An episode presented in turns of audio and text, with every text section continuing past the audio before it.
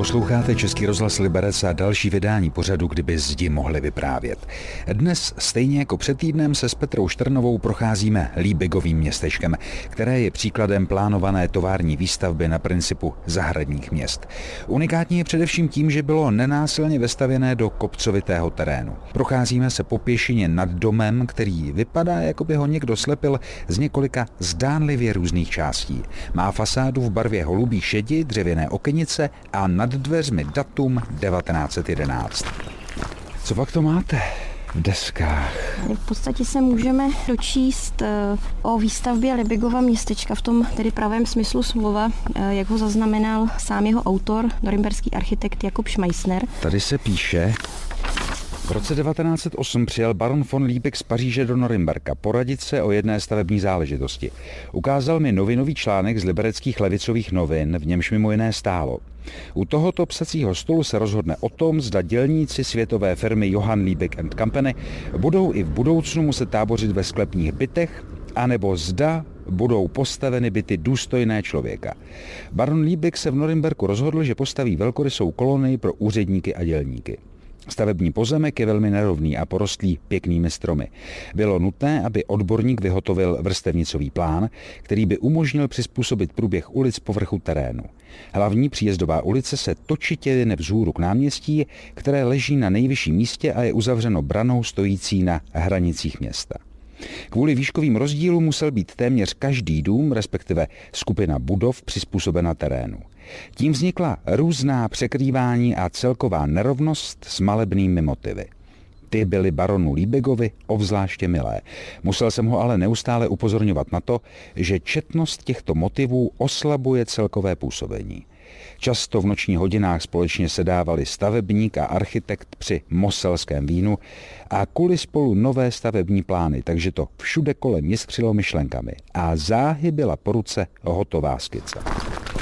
Když procházíme těmi ulicemi, tak co člověka zaujme, jsou jednak motivy na fasádách, protože tady po levé straně, jestli koukám orel či orlice, anebo po pravé straně naopak fasáda poměrně jednoduchá, ale velmi zdobné vyřezávané dveře. To je nádherná, nádherná práce. Na těch dveřích je 1793. Znamená to, že ty dveře jsou starší než samotné Líbigovo městečko? Je to těžké posoudit, ale uh, myslím si, že uh, ty dveře nejsou originály, ale uh, jsou v podstatě dělány podle historických vzorů z Norimberka. Se podívám naproti přes ulici na jiný dům a tam jsou taky vyřezávané zdobné dveře. Bylo to poznávací znamení nebo to opravdu souviselo s tím, že se prostě stavitel, investor, architekt utrhli ze řetězu a řekli si, bylo by to moc pěkné? Ono to souviselo s tou celkou architektonickou koncepcí a tom vyzněním a návrhem toho sídliště. Bylo použito jednotný materiál, takže fasády v podstatě eh, byly stejné, měvaly Eh, šedavý nádech, bývaly ve dvou strukturách, hladké, eh, na těch vystupujících prvcích, eh, hrubé ve hmotě, na střechách, všude byly tašky bobrovky. A to, co bylo pro každý ten dům charakteristické, tak to byly právě ty detaily, což byly právě ty dveře, což eh, jsou eh, náročné a tedy krásné i řezbářské práce a jak jsem již říkala, eh, domnívám se, že to tedy nebyly originály zbořených domů z Norimberka, ale že se jednalo o kopie, protože některé ty nápisy, které na těch domech jsou, v podstatě jsou nesmyslné. A za chvíli popojdeme o kus dál.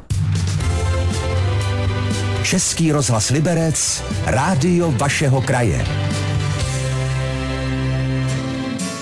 V dnešním vydání pořadu, kdyby zdi mohli vyprávět Českého rozhlasu Liberec, dál procházíme s Petrou Šternovou z Národního památkového ústavu Libereckým Líbigovým městečkem.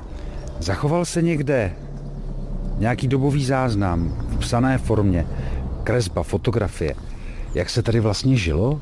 těm obyčejným lidem? Jsou fotografie, které zachycují e, život tady v Libigovém městečku. Eh, jinak potom, co tedy jsem získala, tak to byly vzpomínky, v podstatě jako by přinesené vzpomínky těch pamětníků, kteří říkali, že eh, že se tady žilo dobře, ale eh, byla tady přísnost, musel tady být pořádek, i že, i že sám vlastně majitel továrny dohlížel na to, aby třeba v oknech byly truhlíky s muškáty. Byl tu domovní řád, bylo i striktně vlastně stanoveno to, kdo jakým způsobem získává to bydlení a pokud tedy skončí v té továrně, jak musí ten dům opustit. Myslím, že to bylo do 14 dnů, ta rodina musela se z toho domu odstěhovat. Kam míříme teď? Teď míříme na náměstí pod Branou, které je eh, centrem eh, toho sídliště a eh, jak jsme slyšeli i ten záznam těch vzpomínek Jakoba Šmajsnera, tak byly atypické, protože je vestavěno v podstatě do, do kopcovitého terénu a je uzavřeno tím charakteristickým domem s bránou a věží.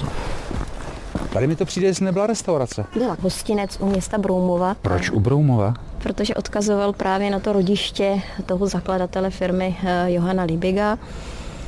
Oni vůbec, jako všechny ty názvy ulic, eh, nesly jména členů eh, Libigovy rodiny. Takže tady jsme třeba na Teodorově náměstí, to byl Teodor Plac. Než dojdem tam, kam mě vedete, Schmeissner byl norimberský architekt. Jak se architekt z Norimberku dostane do Liberce? Tam byly nějaké, řekněme, rodinné vazby Líbigů přímo na něj? Nebo to bylo na doporučení?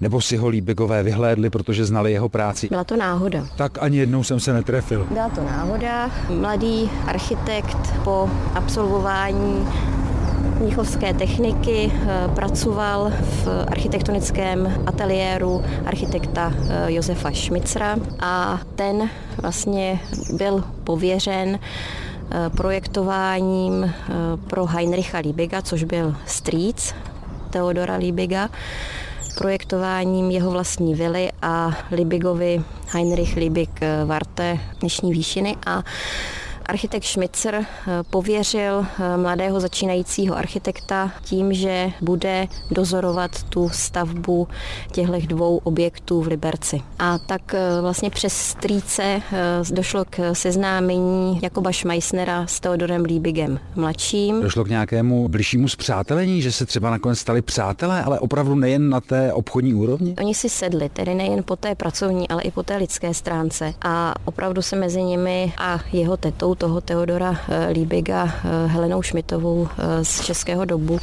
vyvinulo velmi blízké přátelství, jak o tom sám právě architekty ve svých denicích píše. Byli často i s rodinou zváni v podstatě tady do vily Johana Líbiga na Jablonecké ulici nebo právě do Českého dobu, do Šmitovy vily, takzvaného zámku. Takže trávili i s těmi rodinami mnoho času a byli zváni i na, na cesty byli třeba eh, v Tyrolích nebo potom také na eh, lovu jako Schmeissner byl na lovu jelenů v Karpatech. My jsme dorazili k bývalému hostinci, který ale na rozdíl od těch ostatních domů, které jsou obydlené, vypadá prázdný minimálně ta spodní patra. Dnes je bohužel tedy opuštěný, zavřený, ale před 20 lety tady eh, byl velmi, velmi útulný hostinec, který vlastně evokoval tu dobou atmosféru, jak to asi eh, mohlo eh, v tom hostinci vypadat za Libigu. Stále nedoceněné Libigovo městečko bylo postavené jako zázemí textilní továrny Johann Liebig and Company. Stavba kolonie vycházela z koncepce zahradních měst. Jsou tu desítky zajímavých staveb, nespočet historizujících prvků a secese v malebných zákoutích dveřích. Když se podívám tady na ten rohový dům, tak ta členěná okna v tom přízemí a nejsem odborník, ale evokují, nebo alespoň mi připadají, že zachovávají tu atmosféru, možná budou původní. Ale když se rozhlédnu kolem, je tu spousta takových těch laciných plastových oken, byť respektují tvar možná toho původního okna, ale úplně hezky to nevypadá. Dá se nějakým způsobem zachovat ta atmosféra Líbigova městečka? Jednoduchá odpověď, respektovat jeho původní architektonický záměr. Takže v podstatě eh, jak to členění eh, oken, tak i zachovat původní dveře, protože tady vidíme, že třeba eh, ty dřevěné dveře byly nahrazeny kovovými.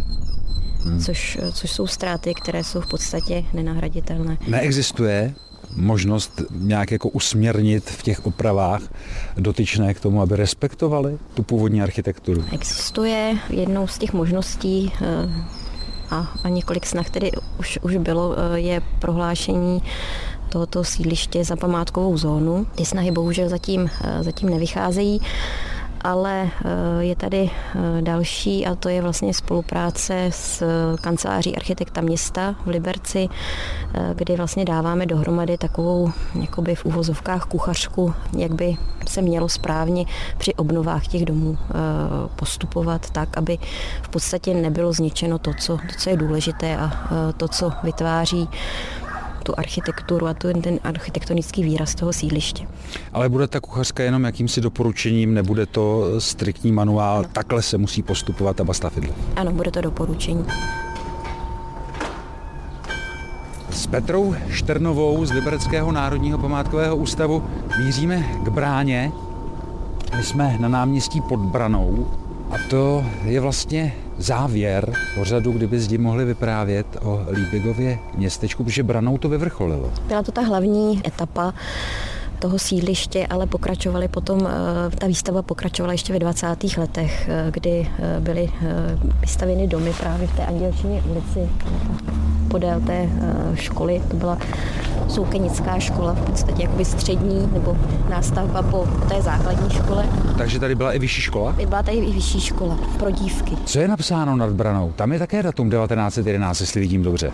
Ano, je to vlastně základní kámen výstavby toho sídliště, ano, Dominy 1911 a ten relief vedle s jezdcem na koni svatý Jiří ano. zabíjí draka? A v podstatě tady uh, vidíme stejný relief, eh, který bychom našli i ve Frankfurtu nad Mohanem, který uh, má uh, nebo nese takzvaný Liebig House, což byl dům, který si nechal vystavit strýc Teodora Liebiga, Heinrich Liebig, mecenáš, u kterého to začalo a který vlastně seznámil Teodora Liebiga, svého synovce, s architektem Jakobem Schmeissnerem, který mu však tu vilu nestavil. Tady na náměstí eh, se nacházely tedy kromě hostince i také obchody, ve kterých eh, se prodávaly eh, nezbytné potraviny a které zase pocházely, protože jak Libigové byli soběstační, tak oni pocházeli vlastně z, z hospodářství od Liebigů měli v oboře, měli hospodářský dvůr, ze kterého dováželi sem ty potraviny. Tolik dnešní vydání pořadu, kdyby zdi mohli vyprávět.